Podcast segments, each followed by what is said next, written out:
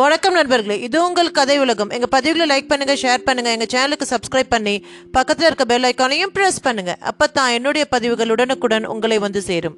விக்ரமா விக்ரமா பாகம் இரண்டு பகுதி இருபத்தி நான்கு. இந்த கதையோட முன்னாடி பாகங்களை கேட்கணும்னா கீழே டிஸ்கிரிப்ஷன் பாக்ஸ் லிங்க் இருக்கு அதில் கேட்கலாம் கதை. நள்ளிரவாகிவிட்டது மெரினா கடற்கரையில் வெளியில் கூட்டம் கலைந்து வெறும் மணல்வெளி மட்டும்தான் கண்ணில் பட்டது. விக்ரமனுக்கோ நிலை கொள்ளவில்லை. லைட் ஹவுஸிலிருந்து அண்ணா சமாதி வரைக்கும் பின் அங்கிருந்து லைட் ஹவுஸுக்குமாக ஹண்டிங் அடித்து அடித்து உடம்பு களைத்து போனதுதான் மிச்சம். கூடவே கனகனவென்று காய்ச்சல் வேறு. நாக்கும் கூட கசந்து போய் ஒரு விதமாய் துடித்து கிடப்பது போல தோன்றியது. மஞ்சள் காமாலை என்னும் நோய் தொற்றால் உயிரை விட்டு விட்ட உடம்பு அது. மீண்டும் அதன் இரத்த ஓட்டமும் நாடி துடிப்பும் விக்ரமனின் பிரகாயமிய வித்தையால் இயக்கப்பட்ட போதிலும் நோய் கிருமிகள் செத்திராததால் உயிரானது இயங்க துடிக்கும் போது அதுவும் வேகமாய் வேலை செய்தது. விக்ரமன் வரையில் நடப்பது என்பதே மிகவும் சிரமமாக இருந்தது. ஒரு படகை ஒட்டி அமர்ந்து விட்டான். முன்னால் மடக்கியிருந்த கால் வரை அலை வந்து தொட்டு விளையாடிவிட்டு போனது. அந்த சில்லிப்பால் உடல் முழுக்க குளிரியது. மனதிலும் அசூயை. இதுவரை தொடர்ந்து பலித்த அந்த நாடு இப்பொழுது மட்டும் எப்படி பலிக்காமல் போனது என்பதுதான் அது. ஆனால் அது எப்பொழுதோ பலித்து விட்டதை அவன் எப்படி தெரிந்து கொள்ளப் போகிறானோ? நல்ல வேலை இடையில் நந்தன் பய பைராகியிடமிருந்து எந்த விதமான அழைப்பும் இல்லை. இரவு முழுக்க நிச்சயம் வேதால் சிங்குக்காக நந்தன் பைராகி கண்முழித்திருப்பான் என்று கருதி கொண்டிருப்பது ஒருவேளை தவறோ? மனதுக்குள் இப்படி பலவிதமான கேள்விகள் குழப்பங்கள். அப்பொழுது எதிரில் முரடாக நான்கு பேர். பார்ப்பதற்கு அக்மார் ரவுடித்தனம் அவர்கள் உடம்பில் தெரிந்தது. பரட்டை தலை பான்பராக் மெல்லும் வாய் கையில் சிகரெட் என்று மிக மிக தெனாவெட்டான கோலம். விக்ரமனும் நிமிர்ந்து அவர்களை பார்த்தான். என்ன நைனா? மணி என்ன தெரியுமா? நீ பாட்டும் ஜாலியா குந்தி நிற்கிற ஒருத்தன் கேட்டான். விக்ரமனுக்கு அவனுக்கு பதில் சொல்ல வேண்டும் என்று தோன்றவில்லை. மௌனமாயிருந்தான். என்ன ஊமையா நீ? கேட்குறோம்ல பாடுறா வாயை திறக்காம குந்திக்கின்னு இருக்கிறத. சரி இனி உன்கிட்ட வாயால பேசக்கூடாது. வேற விதமா தான் பேசணும். போகட்டும் பாக்கெட்ல எவ்வளவு துட்டு வச்சிருக்கிற? இந்த கேள்விக்கு பிறகு விக்ரமானாலும் சும்மா இருக்க முடியவில்லை. இந்த கேள்விக்கு பிறகு விக்ரமனாலும் சும்மா இருக்க முடியவில்லை. அவனுக்கும் அவர்கள் யார் என்று புரிந்துவிட்டது. நீங்கள்லாம் யார் நயனாக்களே என்றான் சற்று முணங்கும் குரலில். நாங்கள்லாமா தா இவர் தான் மெரினா பீச் ஓனரு. நான் தா அங்கே தெரியுது பாரு பார் லைட் ஹவுஸு. அதுக்கு ஓனரு. இவனுங்கோ எனக்கு அசிஸ்டனுங்க போதுமா?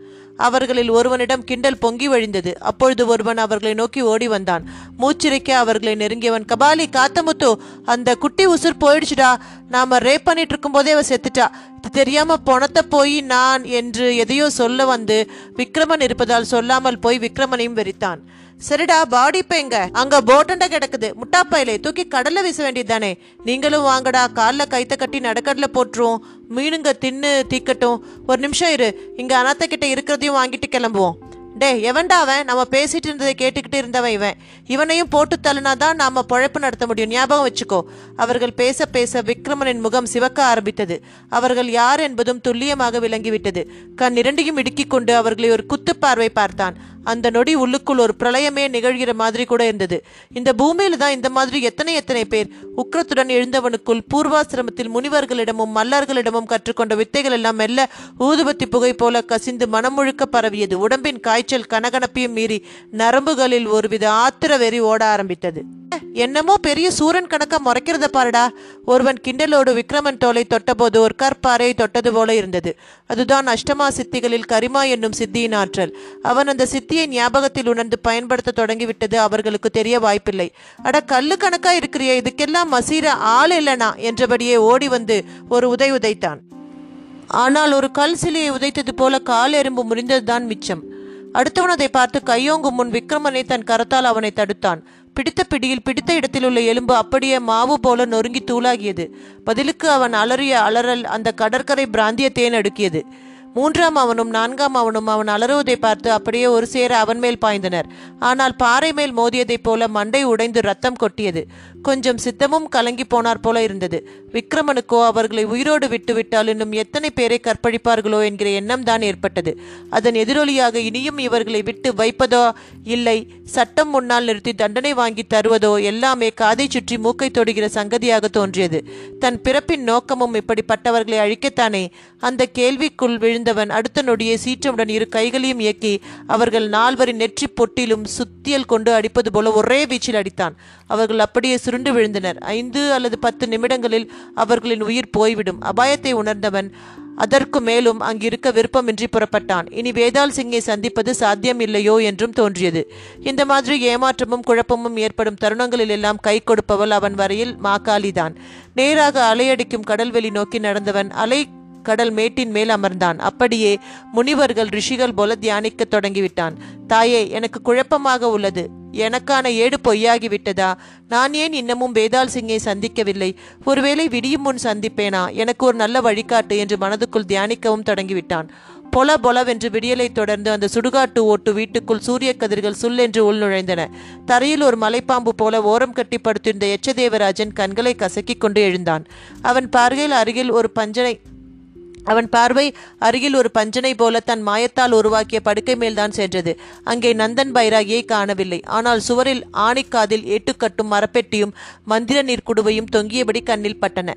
நெற்றி பொட்டில் ஆட்காட்டி விரலை வைத்து பைராகி என்றே என்று கேட்டுக்கொண்ட நொடி காலை கடன் கழிப்பதற்காக பக்கமாய் ஒரு புதர் அருகே அவன் சென்றிருப்பது மனக்கண்ணில் புலனாகியது.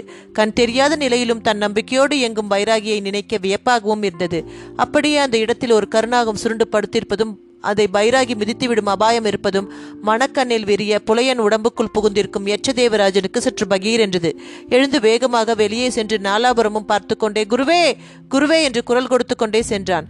சுடுகாட்டுக்கே உரிய எருக்கும் புதர்கள் நாலாபுரமும் தழைத்திருக்க நடுநடுவே தடிமனான தண்டுகளுடன் மரக்குடைகள். பைராகிக்கும் எச்சதேவராஜன் கார் குரல் காதில் கேட்டது. நான் இங்கிருக்கிறேன் இரு வர்றேன். என்று ஒரு இடத்தில் இருந்து பைராகியும் குரல் கொடுத்தான். குருவே அங்கே சர்ப்பம் இருக்கிறது. கருணாக சர்ப்பம் கவனம் என்று சொல்லும்போதே பைராகியின் கால்கள் கருணாகத்தை மிதித்து விட்டது. அதுவும் அப்படியே அவன் காலை வ வளைத்து கொண்டு கணுக்காலுக்கு மேல் ஒரே போடாய் போட்டது. அது கடிக்கவும் பைராகியும் அலறினான். எச்சனே அந்த நாகம் தீண்டிவிட்டது. ஓடிவா எச்சனும் ஓடிச் சென்றான். பைராகி தடுமாறியபடி ஒரு சமாதி மேட்டு மேல் விழுந்து கிடக்க காலில் வளைத்து பிடித்த நிலையில் கருநாகமும் படம் எடுத்தபடி காட்சியளித்தது. நாகம் ஒருவரை தீண்டுகிறது என்றாலே அது கொடிய கர்மவினை கணக்கில் இருந்தால் மட்டுமே நிகழும். சர்ப்பம் தீண்டுவது என்பது விஷமானது. தேடி வந்து உடம்பினுள் புகுந்து உயிரோட்டத்தை தடுத்து நிறுத்தும் செயலாகும். அடுத்து பிரேத உடலும் முழுக்க முழுக்க விஷமாகிவிடும். விஷமான சரீரத்தில் இருந்து அல்ப ஜந்துக்களான புழுக்களோ இல்லை கிருமிகளோ தோன்றாது. எரியும் நெருப்புக்கு அதை கொடுத்தாலும் அது புனிதத்தோடு சேராது. மொத்தத்தில் உடம்பாகிய பஞ்சபூத பிரேதமே தோஷத்துக்குரியதாக இறந்தவரின் ஆன்மாவும் பூத பிரேத பைசாசிகமாக சுற்றி சுற்றியே வரும். மொத்தத்தில் சர்ப்பம் தீண்டி சபமாவது என்பது மிக பாவ கர்மம். பைராகியின் கர்ம கணக்கிலும் அது இருந்திருக்கிறது.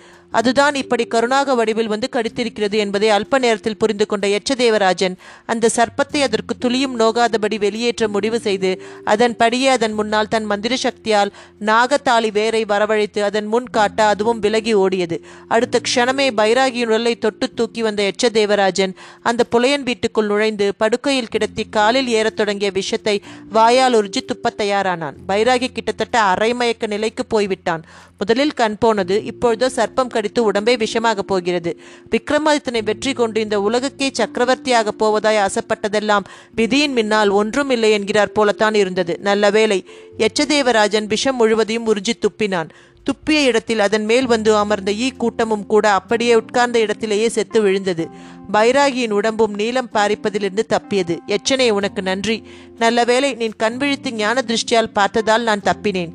எனக்கு ஏன் இப்படி நடக்கிறது என்பது விளங்கவில்லை. முதல் காரியமாக அந்த ஏட்டை எடு. அதில் என்ன எழுதியிருக்கிறது என்று பார். நேற்று இரவு வேதால் சிங்கை சந்திக்கச் சென்ற விக்ரமாதித்தனும் வந்து சேரவில்லை. நடப்பது எல்லாம் அச்சம் என்றால் என்னவென்றே அறியாத என்னையே அச்சப்பட வைக்கிறது. முதல் காரியமாக அந்த ஏட்டுக்கட்டை எடு. பதிமூன்றாம் காண்டத்திலிருந்து வரிசையாக படி ம் சீக்கிரம் பைராகி பதறினான். புலையன் உருவில் வந்த எச்சர தேவராஜனும் அந்த ஏட்டுக்கட்டை எடுத்து படிக்க முயன்றபோது அந்த புலையன் வீட்டுக்கு வெளியே ஜீப் ஒன்று வந்து நிற்கும் அரவம் கட்டை அப்படியே வைத்துவிட்டு குனிந்து பார்த்தான். பிறப்பு இறப்பை பதிவு செய்யும் கார்ப்பரேஷன் அலுவலக அதிகாரி ஒருவர் ஜீப்பிலிருந்து இறங்கிக் கொண்டிருந்தார். ஜீப்பிலும் சென்னை மாநகராட்சி என்கிற எழுத்துக்கள். எச்ச தேவராஜன் தன்னை ஒரு புலையனாக உணராததால் பதிலுக்கு வழங்காமல் வெறித்து பார்த்தான். இல்ல வெண்ண என்னடா பாக்குற? வணக்கம் சொல்ல மாட்டியா? நீங்க என்ன நீங்க? என்னடா என்ன? என்னவோ இப்பதான் பாக்குற மாதிரி பாக்குற? அவரிடம் எகத்தாளமான கேள்வி. கூடவே கொஞ்சம் உரிமை கொஞ்சம் வாஞ்சை என்று எல்லாம். சட்டென்று எச்சதேவராஜன் அவர் யார் என்று தனக்குள் மந்திரபூர்வமாக தேட முயல க்ஷணத்தில் அவர் ஒரு அதிகாரி என்பதிலிருந்து அவர் சில பிரேதங்களை எரிப்பது தொடர்பாக வந்திருப்பதும் புலனாது ஜீப்புக்குள் ஒரு போலீஸ் அதிகாரியும் உட்கார்ந்திருந்தார். அவரும் மெல்ல சிகரெட் பிடித்தபடி ஜீப்பை விட்டு இறங்கி வந்தார். என்ன சரவணன்? என்ன சொல்றான் காத்தமுத்து? என்று கேட்டார். என்னத்தை சொல்ல? திருடம் மாதிரி திருதுருன்னு முழிக்கிறான். என்னடா காத்தமுத்து என்னாச்சு? ஒன்றுமில்லைங்க வந்த விஷயத்த சொல்லுங்க. என்னடா வந்த விஷயம்? நான் எதுக்கு வருவேன்? உன் கூட உட்காந்து விருந்து சாப்பிட வருவேன். ஐயா என்ன கொய்யா? போஸ்ட்மார்ட்டம் பண்ணின அன்கிளைம்டு பாடிங்க வருது. எரிப்பியோ புதப்பியோ உன் சௌரியம். இந்த வவுச்சரில் ரேகை வச்சுட்டு பணத்தை வாங்கிட்டு போ. அதட்டலாக அவர் கூற எச்சதேவராஜன் கொஞ்சம் திருதிருக்க போலீஸ் ஆஃபீஸர் மெல்ல குடிசை பக்கம் பார்த்தார். மேலே ஒட்டுக்கூரை ஆனால் முன் சரிவிலும் பக்க வாட்டிலும் தென்னை ஓலைகள் அதற்கும் மேல் பாடை ஓலைகளை தூக்கி போட்டு நிழல் உருவாக்கியிருந்தான் காத்தமுத்து என்கிற அந்த புலையன். உள்ளே எட்டி பார்த்த அந்த போலீஸ் அதிகாரிக்கு தூக்கி வாரி போட்டது. அற்புதமான பஞ்சனை அழகான வேலைப்பாடுள்ள கட்டில் அதில் பட்டு திண்டுகள் மேலே கூட மெல்லிய வஸ்திரம். ஏதோ ஒரு ராஜாவின் கட்டில் போல இருந்தது அதன் மேல் நந்தன் பைராகி. திரும்பி வந்த போலீஸ் அதிகாரி ஏதோ பார்க்க கூடாததை பார்த்த மாதிரி கத்தத் தொடங்கினார். சரவணன் என்னையா அது உள்ள கட்டிலும் மெத்தையும் ஸ்டார் ஹோட்டலில் இருக்க மாதிரி இருக்கு. இந்த பய பெரிய ஷோக்கு பரிவழியா இருப்பான் போல தெரியுதே. அவரது பேச்சு எச்சரா தேவராஜனை ஒரு வினாடி உலுக்கிவிட்டது நெற்றி பொட்டை தேய்த்து சட்டென்று மந்திர பிரயாசை செய்தவன் உள்ளேதான் பைராகிக்கு என்று சிருஷ்டி செய்திருந்த அந்த மாயப் படுக்கையும் மற்ற சௌகரியங்களையும் ஷரத்தில் மறைய வைத்தான். சரவணன் என்கிற அந்த அதிகாரியும் போலீஸ் அதிகாரியும் திரும்பிச் சென்று பார்த்தபோது நந்தன் பைராகி கீழே தரையில்தான் ஒரு கிழிந்த பாயின் மேல் கிடந்தான். எங்க சார்? அட இப்ப பார்த்தேன் சரவணன். என்னையா இது மாயாஜாலம்? என்ன சார் சொல்றீங்க? இது வெட்டியாங்குடிசை இங்க பெருசா என்ன பார்த்துட்டு போறீங்க? இல்ல சரவணன் நான் பார்த்தேன். ஒரு பேலஸ்ல இருக்கிற ராஜாவோட பஞ்சனை மாதிரி இருந்துச்சு. சொல்லிக்கொண்டே அந்த போலீஸ் அதிகாரி விறுவிறுவென்று அந்த ஓட்டு வீட்டினுள் நுழைய பின்தொடர்ந்தார் சரவணன் என்கிற அந்த அதிகாரி. ஒரு புலையனின் வீட்டு உள்கூடு எப்படி இருக்கும்? ஆங்காங்கே சட்டிப்பானைகள் கோடி துணி தொங்கும் கயிற்றுக்கொடி மூங்கில் கூடைகள் ஒரு மூலையில் கடப்பாறை மண்வெட்டி என்கிற ஐட்டங்கள். அவைகளை ஒரு பார்வை பார்க்கும் போதே நந்தன் பைராகி யாரது என்று கேட்டபடி எழுந்திருக்க பைராகியை பார்த்த மாத்திரத்தில் அந்த போலீஸ் அதிகாரியிடமும் ஒருவித ஸ்தம்பிப்பு. பைராகிக்கு கண் தெரியாதால் எதிரில் நிற்பது போலீஸ் அதிகாரி என்பது புலனாகவில்லை. ஆனாலும் யாரோ வந்து பெரிதாக ஒரு விஷயம் நடக்கின்ற மாதிரி தோன்றிடவே. எச்சதேவராஜா எச்சதேவராஜா யார் இவர்கள்? என்று கத்தினான். எச்சதேவராஜன் என்று சொன்னது மேலும் குழப்பியது அந்த போலீஸ் அதிகாரியை. புலையன் வடிவில் இருக்கும் எச்சதேவராஜனுக்கும் விஷயம் மிக விபரீதமாக சென்று கொண்டிருப்பது புரிந்தது. சார் அவரை மாமா என அப்படித்தான் கூப்பிடுவார் என்று சமாளிக்க பார்த்தான். அப்படியே மீண்டும் தனது மந்திரோபாசனையால் அவர்களை தாங்களாக வெளியேறும்படி செய்ய தயாரானான். சற்றென்று அவர்களிடமும் ஒரு ஸ்தம்பிப்பு. மௌனமான அவர்கள் இருவரும் ஏதோ பிரம்மை பிடித்தது போல ஜீப்பில் போய் ஏறி அமர்ந்தனர். ஜீப்பும் சீறிக்கொண்டு கிளம்பியது. எச்சதேவராஜன் அப்பாடா என்று பெருமூச்சு விட்டவனாக குருவே உங்களுக்கு இப்பொழுது மிக மிக போதாத காலம் என்றான் உருக்கமாக போதாத காலமா? வந்தது யார்? அதை முதலில் கூறு. ஒருவர் பிறப்பு இறப்பை பதிவு செய்யும் துறை அதிகாரி இன்னொருவர் போலீஸ்காரர். போலீஸ்காரரா? பைராகிக்கு நெற்றி சுருங்கியது. ஆமாம். என்னை பார்த்து விட்டான் அந்த போலீஸ்காரன். ஆமா. போய்விட்டது. எல்லாமே போய்விட்டது. இப்போது அவர்கள் எங்கே? அவர்களை வசியத்தால் கட்டி திருப்பி அனுப்பிவிட்டேன். அந்த வசியம் இரண்டரை நாழிகை வேலை செய்யும். அப்படியானால் அதற்குள் இந்த இடத்தை விட்டு சென்றாக வேண்டும். வயலில் ஒளிந்திருக்கும் எலி போல ஒளிந்திருந்தேன். இன்று என்னை போலீஸுக்கு தெரிந்துவிட்டது. நிச்சயம் இரண்டரை நாழிகைக்கு பிறகு ஒரு பெரிய போலீஸ் படையே இங்கு வரப்போகிறது. குருவே உங்கள் சக்திக்கு முன் இவர்களெல்லாம் எம்மாத்திரம். முற்றாலை போல பேசாதே. முதலில் அந்த ஓலையை எடுத்துப்படி. அதில் உள்ளபடி என்னவெல்லாம் நடக்கப் போகிறது என்று பார்ப்போம். சீக்கிரம். உத்தரவு குருவே எச்சதேவராஜன் ஜோல்னா பையில் இருந்த அந்த ஏட்டுக்கட்டை வெளியில் எடுத்தான். முன்பே பைராகி உத்தரவிட்டிருந்தபடி பதிமூன்றாம் காண்டத்தை பிரித்து பார்த்தான். உம் படி என் கண் பார்வைக்கு என்ன வழின்னு அதுல சொல்லியிருக்கா பாரு. படிக்கிறேன் குரு. காண்டம் இது பதிமூன்று காணும் இடமும் மாண்டவர் மண்ணாம் மாண்டவர் மண் அப்படின்னா சுடுகாடு. ம், மேல போ. மாண்டவர் மண்ணின் லட்சணத்தை தோண்டிடும் புலை வடிவில் யட்சகனும் அந்த பைராகி வேண்டிட வேண்டியே வாசிப்பான். அந்த மூன்று வரிகளை வாசித்து முடித்த எச்சதேவராஜனுக்கே சிலிர்ப்பு ஏற்பட்டது. குருவே என்ன இது? இந்த நாடில என் பேரும் வந்திருக்குதே. அதுதான் இதை எழுதிய முனிவரின் ஜோதிட ஞானம் இது விக்ரமாதித்தனுக்கான நாடி என்றுதான் கூறப்பட்டது. ஆனால் எல்லோர் பற்றியும் குறிப்புகள் வருகிறது. எனக்கு கண் போகும் என்று குறிப்பு வந்ததே. அதே போல போயும் விட்டது. நீ தொடர்ந்து படி. அந்த பைராகி வேண்டிட வேண்டியே வாசிப்பான். சந்தமுதும் இனி அர்த்த அந்த பைராகி வேண்டிட வேண்டியே வாசிப்பான்.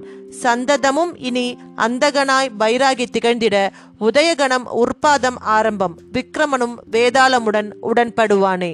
அந்த பதிமூன்றாம் காண்ட ஏடு அத்துடன் முற்று பெற்று விட்டிருந்தது. எச்சதேவராஜன் நெற்றியிலும் வரிகள் விழுந்து விட்டிருந்தன. ஆனால் பாடலின் பொருள் புரிந்த நிலையில் பைராகியிடம் மட்டும் கனத்த மௌனம். குரு ம் பாடலின் பொருள் விளங்கி இருக்கும் என்று நம்புகிறேன். புரிகிறது. சந்ததமும் இனி நான் அந்தகனே. அதாவது இனி நான் காலமெல்லாம் குருடன் என்கிறது ஏடு. அடுத்தது உதயகணம் உற்பாதம் ஆரம்பம் என்கிறது. அதுவும் புரிந்துவிட்டது. ஒரு போலீஸ்காரர் பார்த்துவிட்டு போயிருக்கிறார் இல்லையா? விக்ரமனும் வேதாளமுடன் உடன்படுவானே என்பதும் புரிந்துவிட்டது. விக்ரமன் அந்த வேதாள் சிங்குடன் சேர்ந்து விட்டான் என்பதுதான் அது. ஆனால் அவன் போன் செய்யவில்லை. அதுதான் ஏன் என்று தெரியவில்லை. போன் என்பது இந்த யுகத்தின் கண்டுபிடிப்பு தானே குரு? அதுவே தான் தமிழில் தொலைபேசி என்பார்கள். உலகில் யார் எந்த மூலையில் இருந்தாலும் தொடர்பு கொண்டு பேசலாம். கலியுகத்தில் இன்னும் என்னவெல்லாம் கண்டுபிடிக்கப் போகிறார்களோ தெரியவில்லை. இல்லாத ஒன்றை யாராலும் கண்டுபிடிக்க முடியாது எச்ச தேவராஜா. நம் மந்திர சக்தி முன்னால் இதெல்லாம் அல்பம். அது சரி உங்களுக்கு பார்வையே வராது என்கிறதை ஏடு. இந்த ஏட்டின் கூற்று என்ன? சத்திய வாக்கா? நாடிகள் சத்தியமானவை. அதை சந்தேகிப்பதில் அர்த்தமில்லை. அதே சமயம் ஆரம்பித்துவிட்ட அதே சமயம் ஆரம்பித்துவிட்ட நாடிகள் சத்தியமானவை. அதை சந்தேகிப்பதில் அர்த்தமில்லை. அதே சமயம் ஆரம்பித்துவிட்ட உள் பாதத்திலிருந்து தப்பித்துக் கொள்ள வேண்டியது மிக முக்கியம். அடுத்த காண்டம் என்ன கூறுகிறது என்று பார். பைராகி பெருமூச்சுடன் கூற எச்ச தேவராஜனும் பதினாலாம் காண்ட ஏட்டை பிரித்து அதை படிக்க ஆரம்பித்தான். ஓர் மூச்சாய் காண்டமிதை பெரு மூச்சோடு காணுவதும் எச்ச ஜென்மமாமே. காணும் அந்த வேளையிலே கார்த்திகையின் குடலிலே வானின் வழி ஒரு துர்க்கை மகன். சென்னை நகர் காண வருவானே. காண வரும் அவனும் ஒரு பைராகி. தன்னையே பழிதந்த பைராகி. பைராகி வ- அவன் வசத்தில் சென்னை நகர் காண வருவானே. காண வரும் அவனும் ஓர் பைராகி தன்னையே பலித்தந்த வைராகி. வைராகி அவன் வசத்தில் பைராகி ஏடுகளும் கைமாறி சென்றிடுமே. ஏடதனில் பைராகி நிலை பாடகமாய் உள்ளதனால் நாடகம் பல நடந்திடும். காண்டமிதும் பதினான்கும் முற்று முற்று. எச்ச தேவராஜன் பாடிய பாடலின் பொருள் அவன் கூறாமலே பைராகிக்கு துல்லியமாக விளங்கிவிட்டது. கூடவே துளி அதிர்ச்சியும் ஏற்பட்டது. இத்துடன் இந்த பதிவு நினைவு பெறுகிறது. இந்த சுவாரஸ்யம் இத்துடன் இந்த பதிவு நிறைவு பெறுகிறது. இந்த சுவாரஸ்யமான கதையின் அடுத்த பதிவோடு விரைவில் உங்களை சந்திக்கிறேன். நன்றி வணக்கம்.